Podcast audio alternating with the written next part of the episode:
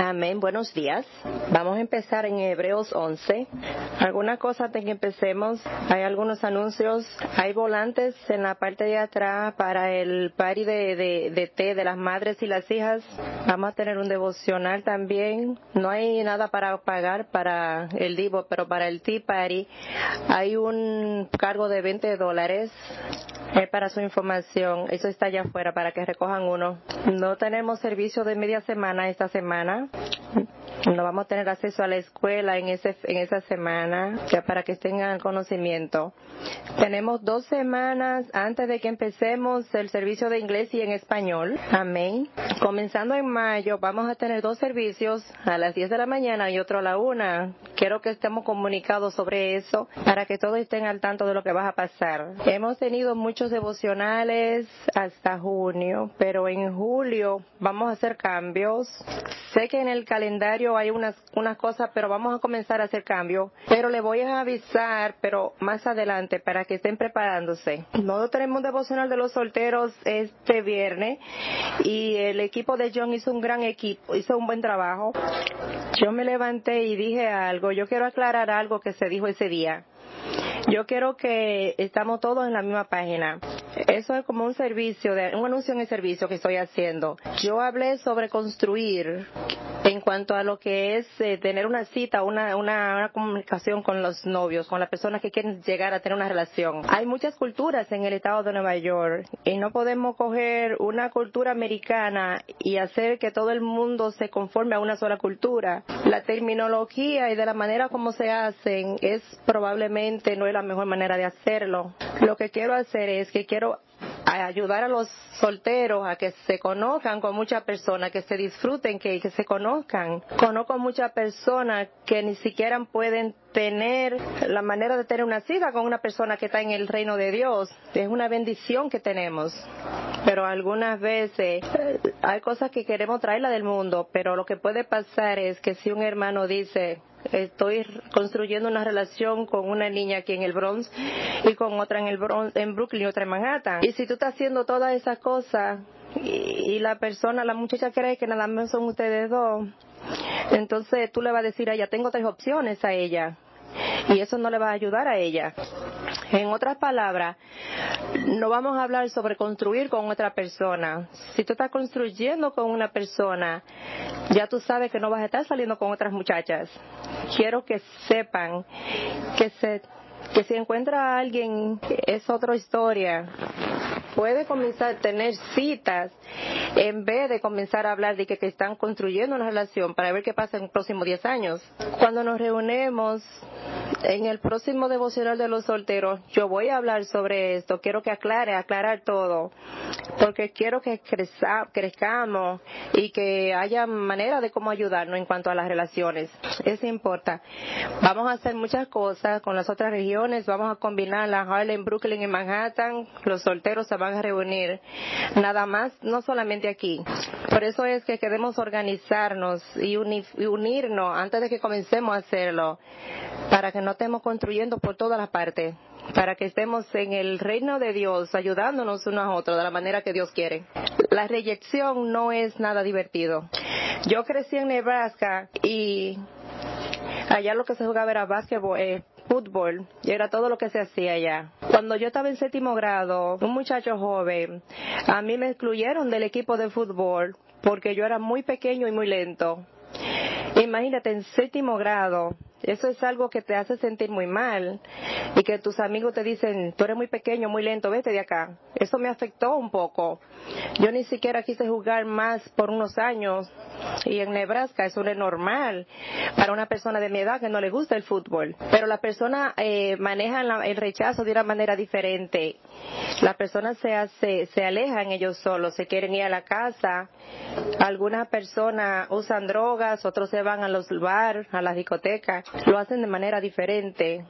y muchas personas que podemos considerar famosos fueron rechazados en un punto u otro. Te voy a dar algunos ejemplos. El actor Harrison Ford, ustedes lo conocen de las otras películas, Star Wars, Indiana Jones. Al principio a él los, a él, ellos no tenían requisitos para ser una estrella. Walt Disney en el 1919 fue expulsado de las estrellas de Kansas. El editor dijo que él estaba carente de imaginación y no tenía buenas ideas. Roger Kipling era un periodista y fue el autor del libro de la jungla Rati Taki y el Capitán Valiente, entre otros libros, y a él lo despidieron del periódico de San Francisco en el 1899. El editor le dijo que él no sabía cómo hablar inglés. Winston Churchill repetidamente se postulaba para un puesto oficial, pero siempre era derrotado. Y a la edad de 62 se convirtió en el primer ministro de Inglaterra justamente antes de la Segunda Guerra Mundial. Oprah Winfrey, a ella la despidieron de su trabajo como reportera de televisión porque ellos dijeron que ella no era apta para trabajar en televisión. El grupo de música rockera Los Beatles fueron rechazados de varios estudios de grabación y uno de esos famosos sellos discográficos dijeron que ellos no tenían futuro en el mercado de la música. Una de las mejores tiene que ver con Clint Eastwood y Burt Reynolds. Ellos fueron amigos muy cercanos y los dos fueron despedidos de los estudios universitarios el mismo día.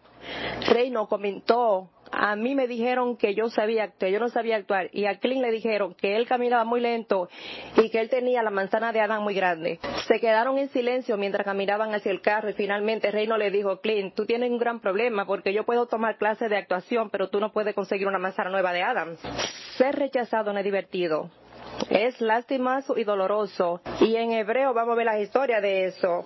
Alguien que fue rechazado. Personas que fueron rechazados más que nosotros. El, Hebreo 11, verso 32 dice, ¿qué te voy a decir? Me decían tipo para Gedeón, Barak, Samson, Jefter, David y el Samuel de los profetas. Vamos a hablar de un hombre que se llama Jefter. Busquen en Jueces capítulo 10. Quizá nunca oyeron hablar de esta persona antes, pero está en el paseo de la fe. Y hay una cosa en el, en el Viejo Testamento que habla sobre él, pero vamos a leerlo todo para que tengamos la historia de Jefte hoy. Porque su padre era un hombre prominente de la sociedad, pero él, su mamá era una prostituta. Cuando su padre murió, sus hermanos lo sacaron del testamento y lo expulsaron de la ciudad. Literalmente, él no tiene herencia porque su mamá era una prostituta. Cada persona, eh, las personas reaccionan de manera diferente al rechazo algunas personas se, se, van al mundo y otras personas se acercan a Dios. Vamos a buscar a jueces 10, versículo 6. Pero los israelitas volvieron a hacer lo malo a los ojos del Señor y adoraron a las diferentes representaciones de Baal y de Astarte, lo mismo que los dioses de Sira, de Sidón y, y Amón de los filisteos. Abandonaron al Señor y dejaron de rendirle culto. Y lo vendieron a las manos de los filisteos por 18 años. Entonces los israelitas clamaron al Señor, hemos pecado contra ti al abandonar a nuestro Dios y adorar los ídolos de Baal. El Señor respondió, cuando los egipcios, los amorreos, los amonitas y los filisteos, los sidoneos, los amalecitas y los madanitas los oprimían y ustedes clamaron a mí para que los ayudaran, ¿acaso no los libré de su dominio? Pero ustedes me han abandonado y han servido a otros dioses por lo tanto, no los volveré a salvar. Vayan y clamen a dioses que han escogido, que ellos los libren en tiempo de angustia. Esas fueron las palabras de Dios, porque muchas veces él dice, oh, él ama a Dios, él siempre me va a salvar. Pero aquí dice, yo no hice lo suficiente, pero mira, boca a los otros dioses a ver lo que van a hacer contigo. Aquí viene el punto que tenemos que, tenemos que arrepentirnos y, renunciar a las cosas que hacemos del pecado. En el versículo 15 dice, pero los israelitas le contestaron al Señor, hemos pecado, haz con nosotros lo que mejor te parezca, pero te rogamos que nos salve en este día. Entonces se deshicieron de los dioses extranjeros que habían entre ellos y sirvieron al Señor. Y el Señor no pudo soportar más el sufrimiento de Israel. Ellos estaban llamando a Dios para que lo ayudara, aunque todavía estaban haciendo cosas en contra de Dios. Ellos querían mantenerse en esa cosa del mundo en el capítulo 11, en el versículo 17, Cuando los amonitas fueron convocados al campamento de Gala, los israelitas se reunieron en el campamento de Mizpa. Los jefes y el pueblo de Gala se dieron en el mundo de, al otro.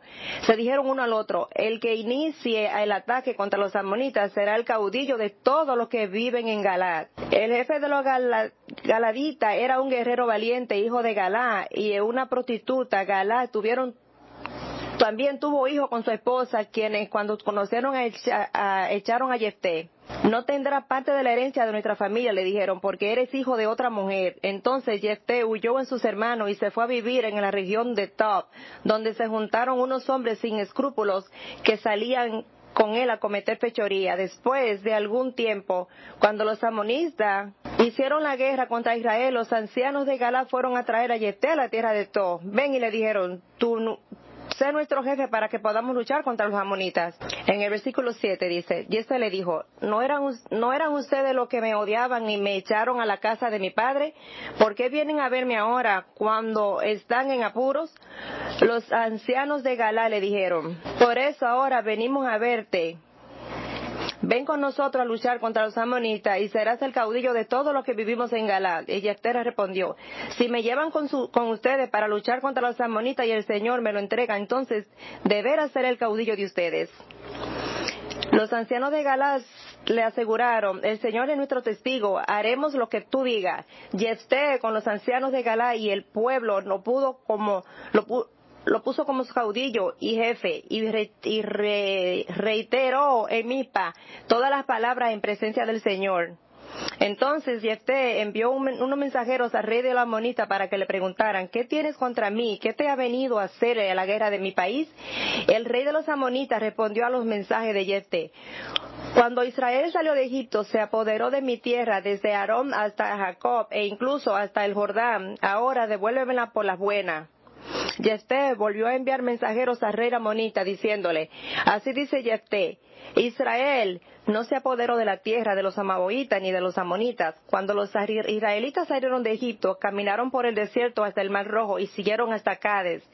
Entonces enviaron mensajeros al rey de Edom diciéndole, danos permiso para pasar por tu país. Pero el rey de, los, de Edom no le hizo caso, le enviaron un mismo mensaje al rey de Maob. Pero él tampoco aceptó, así que Israel se quedó a vivir en Cádiz. Después anduvieron por el desierto y bordearon los territorios de Edom y Moab. Entraron en territorio moabita por la parte oriental y acamparon al otro lado del río, Arnón. No entraron en el territorio maboísta, pues el Arnón era la frontera. Entonces Israel mandó mensajeros a Sihón, rey de los amorreos, que gobernaba a Hepson, y le dijo, permítenos pasar por tu país hasta nuestro territorio. Pero Sihón desconfió de Israel en cuanto a dejarlo pasar por su territorio, por lo que reunió a nuestro todo el ejército, acampó y Josaba luchó contra Israel. El Señor, Dios de Israel, entregó a Sihón y a todo su ejército en mano de Israel y lo derrotó así como Israel posesión de la tierra de los amorreos que vivían en el país, ocupándolo todo desde el Anón hasta Jacob y desde el desierto de Jordán. El Señor Dios de Israel les quitó esa tierra a los amorreos para dársela al pueblo de Israel y tú no, vas a, no la vas a quitar. ¿Acaso no, no, no considera tuyo lo que Dios quemó te da pues también nosotros consideramos nuestro lo que el Señor nuestro Dios nos ha dado. ¿Acaso tú crees mejor que Balak, hijo de Zippor, rey de Moab? ¿Acaso alguna vez entró en el litigio con Israel o luchó contra ellos? Hace 300 años que Israel ocupó a Jefzón y Eror con sus poblados en todas las ciudades de la, de la ribera de Hermón. ¿Por qué no las recuperan durante ese tiempo? Yo te he hecho ningún mal tú a cambios obras mal conmigo, a librar una guerra contra mí, que el Señor el gran juez dicte hoy su sentencia con estas, con esta contienda entre israelita y amonita. Sin embargo, el rey de los amonitas no presentó atención al mensaje del y que le envió Jefte. Entonces Jefte, poseído por el Espíritu del Señor, recorrió a Galá y Manasé, pasó por Mispa de Galá, y desde allí avanzó contra los amonitas. Jefte le hizo juramento solemne al Señor, si verdaderamente entrega a los amonitas a mi mano, a quien salga primero de la puerta de mi casa a recibirme cuando yo vuelva a ver de vencido a los amonitas, será del Señor, y lo ofreceré en holocausto. Jefte cruzó el río para luchar contra los amonitas y el Señor le entregó en su mano. Derrotó veinte ciudades desde hasta las inmediaciones de Minit y hasta que Abel quemaron. La derrota fue muy grande y los amonitas quedaron. Cuando Yesté volvió a su hogar en Mispa, salió a recibirlo su hija bailando al son de bandera. Ella era la única hija de Yesté y no tenía otro hijo. Cuando Yesté vio, se rasgó la vestidura y exclamó, ay, mi hija más, mi hija me ha destrozado por completo, eres la causa de mi desgracia, le juré algo al Señor y no he podido retratarme. Padre mío, replicó ella, has dado tu palabra al Señor, haz conmigo conforme con tu juramento, haz que el Señor te ha vengado de tus enemigos los amonitas, pero concédeme esta sola petición, ya que nunca me casaré, dame un plazo de dos meses para retirarme más a la montaña y llorar con mis amigas. Está bien, puedes ir, le respondió él, y le permitió irse por dos meses. Ella y sus amigas se fueron a la montaña y lloró porque nunca se casaría. Vamos a orar, por favor. Oh Dios, gracias otra vez por darnos la oportunidad de estar aquí hoy. Yo te oro para que nos enseñe a aprender lo que tú quieras con esa escritura hoy. Ayúdanos, Señor, que nuestro corazón y nuestra mente, para que no seamos distraídos para nada la cosa en este mundo. Ayúdanos para enfocarnos y atención a ti hoy, Señor. Te amamos en el nombre de Jesús. Amén. Gran historia de Jesse. Él es en el, él está en el pasillo de la fe. ¿Por qué él está él ahí? Vamos a ver por qué él está ahí. ¿Por qué fue que Dios lo puso a él en ese lugar? Primero, él conoce la Biblia. Él conoce las escrituras. Cuando él fue elegido para ser el jefe de guerra contra los amonitas, el primero trató de negociar con ellos. Él le mandó un mensaje a ellos. Por eso que dice en el versículo 12, en juez 11, versículo 12. Después mandó unos mensajeros al rey de los amonitas para que le preguntaran, ¿qué tienes tú contra mí para que vengan ahora a atacar mi país? Él sabía que si iban a la guerra muchas personas iban a morir. Él trató de mandar gente para negociar, para que no tuvieran que ir a pelear. Él regresó y le dijo que mi tierra no la cogieron hace 300 años y la queremos para atrás. ¿Y qué Jeff te le dijo? Él le dijo que él dice que en la Biblia que la historia de la Biblia es 100% de exactitud y encontramos que no solo es capaz de citar con precisión las escrituras, sino que él cree que la Biblia es históricamente exacta. Él confía en la Biblia. Nosotros peleamos la batalla y nosotros queremos lo que es de nosotros para atrás. Pero nuestro Dios nos dio esa tierra y tú no puedes tenerla para, para ti. Aquí hay una cosa. Él sabía la Biblia, la historia de la Biblia siempre con exactitud él, conocía de la escritura con el 100% de exactitud. Él creía en cada cosa que era la palabra de Dios. Él no creía que nada más eran los profetas.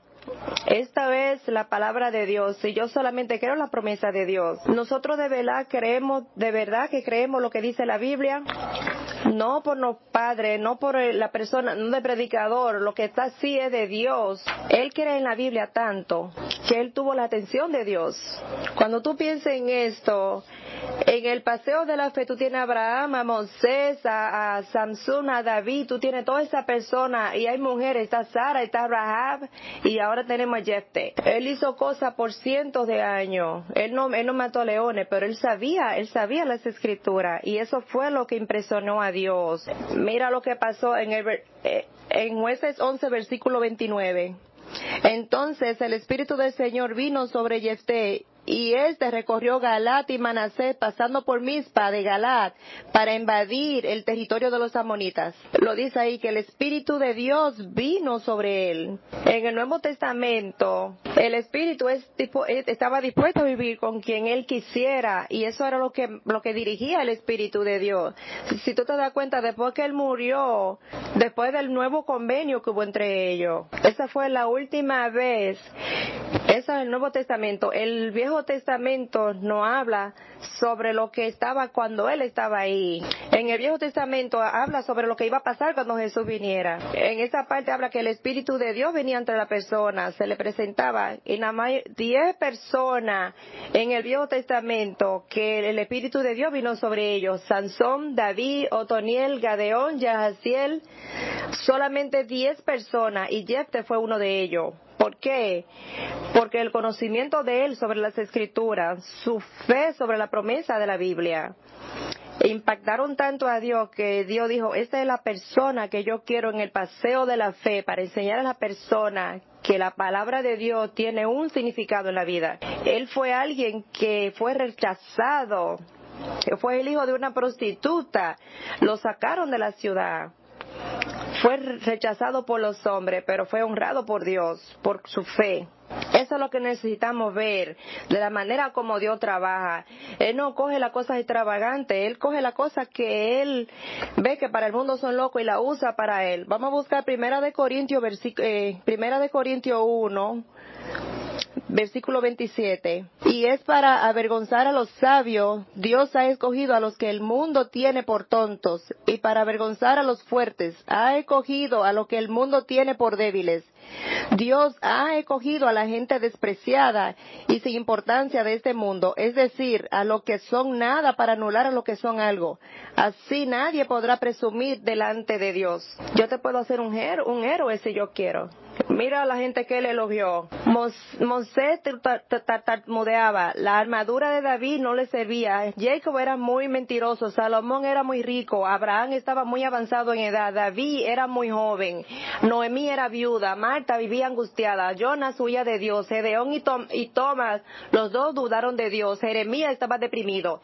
Elías fue quemado. Timoteo tenía úlcera. Pedro era un cobarde. Y por supuesto Lázaro estaba muerto. Entonces tenemos a Jefté, el hijo de una prostituta es increíble. Eso está en la Biblia.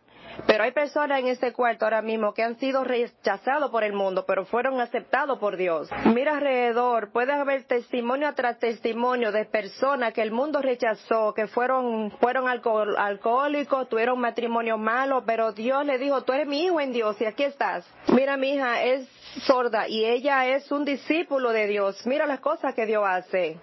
Mira mi esposa, una mujer que fue divorciada, anduvo tres iglesias y mira dónde está. Le buscó un hombre buen elegante. Eso no fue un relajo. Dios puede tomar cualquier cosa. Tú dices, ¿por qué yo? ¿Qué yo voy a hacer? ¿Por qué es así? Porque Él te va a usar para que haga cosas increíbles que no hiciste antes. Él puede coger a cualquier persona y hacer lo que quiera con esa persona mi matrimonio no está bien, dáselo a Dios, Él te va a ayudar. Él puede cambiarte su matrimonio. Tienes situación en el trabajo, dásela a Dios. De verdad tú estás orando por las cosas que te están pasando, de la manera que tú debes hacer. No solamente en la mañana, tú de verdad estás orándole a Dios donde sea, en cualquier momento, y preguntándole a personas que oren por tu situación, por tu matrimonio. ¿Tú estás haciendo eso para Dios? La última vez que tú dices, ay, yo creo en Dios, pero ¿qué tú estás haciendo para probarlo? Estas son las cosas increíbles. Primero, Jeff sabía, la, conocía la escritura y él confiaba en ella. ¿Tú crees en las escrituras, la que Dios te ha dado? Jesse fue un hombre destinado a la fe, pero había un problema en la historia de Jesse. Algunos lo llamarían el elefante en el cuarto. ¿Saben por qué? ¿Cuáles son esas cosas llamadas? Un elefante en el cuarto. ¿Saben ustedes lo que quiere decir eso? Pero nadie quiere hablar sobre eso. Es porque hay algo que todo el mundo lo sabe que está ahí, pero nadie quiere hablar de eso. Tenemos muchos elefantes en el cuarto, tenemos leones, eh, elefantes, tenemos un gran zoológico en la casa. Pero yo voy a ser el que me encarga de cuidar eso si no lo saco para afuera. Hay cosas que la gente no quiere hablar de eso. Tenemos amigos en nuestra vida y no queremos decir, pero si yo se lo digo quizá no vamos a ser los amigos que éramos antes. Si nosotros lo dejamos a Dios a ver lo que Dios hace con esa situación, pero muchas veces ese elefante está en el cuarto y no, ni siquiera queremos buscarlo. En la historia de Jesse hay un elefante, en la historia de Jesse que es muy grande para ignorarlo, hay algo, eso no tiene sentido, ¿qué está pasando? Y estamos debatiendo en que si lo hago o no lo hago, ¿qué ha pasado? Vamos a buscar a jueces 11 en el versículo 34 al 35 Vamos a ver si no tenemos un elefante aquí. Jueces 11:34. Cuando Jefté volvió a su casa en Mispa, cuando Jesse volvió a la casa, cuando Jesse volvió a su hogar en Mispa, salió a recibirlo su hija bailando en son de pandera. Era la única hija que Jefte no tenía otro hijo. Cuando Jefte la vio, se rasgó las, las vestiduras y exclamó. Está repitiendo el versículo 34. Cuando Jefte volvió a su hogar en Mispa, salió a recibirlo con su hija bailando al son del panderas. Cuando usted viene a la casa, tú nada más tienes una hija. ¿A quién tú esperabas que saliera? Esas son las cosas que tenemos que ver. Antes tenían, eh, en los tiempos del Viejo Testamento, tener animales en casa probablemente no era muy común. Él estaba pensando que cuando él llegara a su casa, esta, esta oveja iba a salir a recibirlo, le dolió porque él estaba dispuesto a hacerlo, pero esto no fue lo que pasó. Quien salió fue su hija. Y, y él estaba eh, prácticamente en shock. A veces hacemos promesas a Dios y quizás te volviste emocional en ese momento, no, no, no, lo, no, lo, no lo deseaba de tu corazón. Hay cosas en nuestra vida que no podemos dejarla pasar y que siempre esperemos que va a salir todo bien. Era su única hija. Hay muchas promesas que le hacemos a Dios, pero la pregunta es, ¿yo estoy cumpliendo mi promesa? ¿Estoy haciendo un hombre o una mujer de Dios? No tiene que ser una gran promesa si de verdad soy un verdadero cristiano. Las promesas de Dios son serias. ¿Cómo está mi integridad frente a Dios? ¿Cómo yo no hago mi contribución semanal porque tengo otro problema? ¿Cuánto me estoy yo enfocando para dar para la contribución especial? Uno dice de que, ok, es lo que es, pase lo que pase. Así es de la manera que tú tomas las promesas de Dios. Vamos a Deuteronomio 23, versículo 21. Deuteronomio 23, 21 dice, cuando haga una promesa al Señor su Dios, no tarden en cumplirla pues tengan por seguro que el Señor su Dios le pedirá cuenta de ello y serán culpables de pecado. Y dice en Eclesiastés 5, versículos 5 y 6, pues Eclesiastés 5, 5 y 6, pues vale más no prometer que prometer y no cumplir. No permita que tus labios te hagan pecar y luego diga ante él, enviado de Dios, que lo hiciste por error, porque hacer que Dios se enoje por lo que dices y destruya lo que has hecho. Nosotros decimos que vamos a vivir por la Biblia y todo el mundo dice que Dios es el, Señor. Cuando nos bautizamos decimos que Dios es el Señor. Hacemos lo que la Biblia dice. Amén. Y la Biblia dice, no deje que el sol se acueste y que tú todavía estés enojado. No pueden ir a la cama enojado. La Biblia dice que no tengan ni siquiera un poquitito de inmoralidad sexual. Y no es su predicador que lo está diciendo, lo dice la Biblia en Efesios. Ni siquiera un pizca, una pizca de inmoralidad. Jesús dijo, Ámense uno al otro así como lo he amado yo. Es un, es un mandamiento que lo dice. Ama de la manera que Dios te ha amado. Él perdona a la persona antes de que se disculpen. Él, él estaba rápido para olvidar. Él se preocupa por los pobres, se preocupa por los que están en necesidad. Él fue un héroe para esas personas que estaban en necesidad. Pero ¿qué es lo que es la palabra que dice que tenemos que vivir como? Es lo que tú te has prometido. Tú has prometido a leer la Biblia y orar todos los días, día por día. Y están ustedes haciendo eso, están manteniendo esa palabra. Que esto no es de lo que yo diga y, y ustedes, es lo que tú le has dicho a Dios. Yo no sé lo que tú estás haciendo, tú eres una persona adulta, tú haces lo que tienes que hacer. Tú eres una persona mayor. Pero ahora eso es entre tú y Dios. ¿Estás tú cumpliendo las promesas ante Dios? Yo sé que quizás se hace sentir mal, pero quizás una llamada para despertarlo. Porque Dios ha dicho, tú sabes que Jeff, tú sabes que no puede hacer esto y le di a todos nosotros una excusa, estuviéramos haciendo esa excusa para la eternidad, entonces Él regresa a su promesa, pero yo no puedo. En nuestra naturaleza humana, nosotros miramos cómo usar las excusas y ahí hay mucha resistencia, ponemos resistencia, pero ¿saben qué? Dios lo dice, Jefte estuvo ahí por su promesa. En Deuteronomio 12, 28, escuchen y cumplan, esta no fue la idea de Dios. Fue Jefte eh, que le hizo la promesa a Dios, no fue Dios que la hizo, porque él quería sacrificar su propia dora, eh, su propia hija. Dios sacrificó su hijo. Es una manera de mirar el corazón detrás de lo que está pasando. Si Jefte lo hizo, él lo habrá hecho, de verdad. Él conoce nuestro corazón. Y muchas veces nuestro corazón hace promesas que no cumplimos. Y un día nos vamos a levantar como Samson y Dios nos ha dejado. No podemos estar haciendo esas promesas y no cumplirlas. Otra cosa, porque los cristianos son personas buenas. Ustedes son buenos. Muchas veces nosotros no tenemos eh, barreras en nuestra vida. Si una persona te pregunta algo, tú dices, sí, yo lo hago. Y nosotros siempre nos comprometemos tanto que no cumplimos nuestras promesas, no, no, no hacemos lo que prometimos. En nuestra mente podemos estar haciendo las cosas bien para Dios, pero no, pero toma el ejemplo que ustedes hacen. ¿Cómo lo hacen frente a sus hijos? Y este fue un hijo de Dios porque su hija vino y ella le dijo, tú hiciste una promesa a Dios. Yo quiero ayudarte a que tú lo hagas para que tú estés bien con Dios. Eso es como un compromiso los hijos saben cómo hacerlo. Su hija estuvo dispuesta a ser sacrificada. Pero ustedes, hijos, están ayudando a sus padres a que sean eh, fieles a Dios. Muchas veces solamente los hijos piensan que tienen que ayudarme. Pero ustedes, hijos, están ayudando a sus padres y a veces discutimos y nadie para. Ustedes tienen que llamar a Cosam no al gobernador Sam Powell, no vayan a llamar al IRS, tienen que llamar a alguien, ustedes tienen el derecho de llamarlo a nosotros para ayudarlos. Y sus hijos se sienten libres de hacer eso con alguien. Muchas veces mi niña me mira, está levantando el teléfono sin ninguna razón, de que él le dice, no, pon el teléfono para abajo, suelta ese teléfono.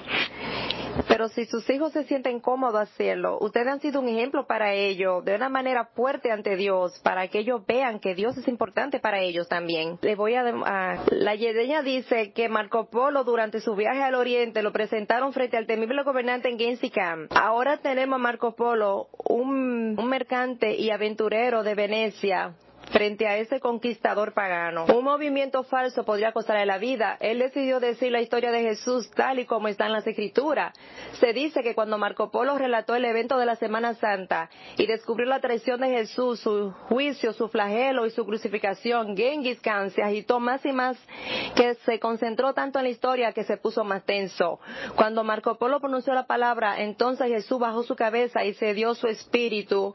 Genghis Khan no se pudo contener y interrumpió gritando y preguntó, ¿qué entonces qué el Dios de los cristianos hizo? Mandó cientos de ángeles desde el cielo para herir y destruir a los que mataron al Hijo. Khan no entendía la idea de la muerte del Hijo de Dios en manos de los hombres. Eso lo enfureció. Pero, ¿qué hizo Dios cuando su hijo fue crucificado? No hizo nada, hizo lo impensable. Le ofreció a su hijo para que su muriera en su lugar, en nuestro lugar. ¿Y por qué Dios hizo lo impensable? Porque la alternativa era aún más impensable. Porque Jesús no porque si Jesús no hubiese muerto en la cruz por nosotros, entonces nosotros hubiéramos muerto en pecado e iríamos al infierno. Hacer lo impensable lo hizo pensar en nosotros. Pero el Dios de nosotros, de nuestra gracia, estoy haciendo por el beneficio de ustedes que ni siquiera lo conocen. Por eso Genghis Khan no podía entender eso. Pero Jesús tomó nuestro lugar y rechazó y murió para que pudiéramos vivir. Eso es una cosa importante.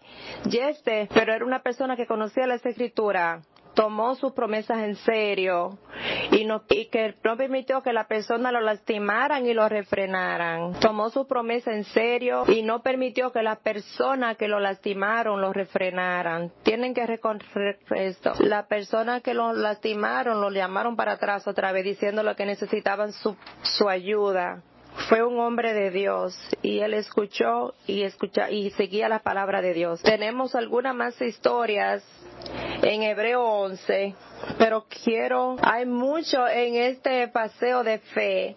Podemos imitar el estilo de vida de ellos. Como ustedes salgan hoy y recuerden que ustedes conocen su Biblia, que tienen que leerla todos los días. Eso es lo que puso a la persona en el paseo de la fe. Y vamos a cumplir los, las promesas de Dios. Vamos a hacer un día, vamos a ver a Jeff en el cielo para que tengamos todas las conversaciones y que para Dios sea su gloria. Amén.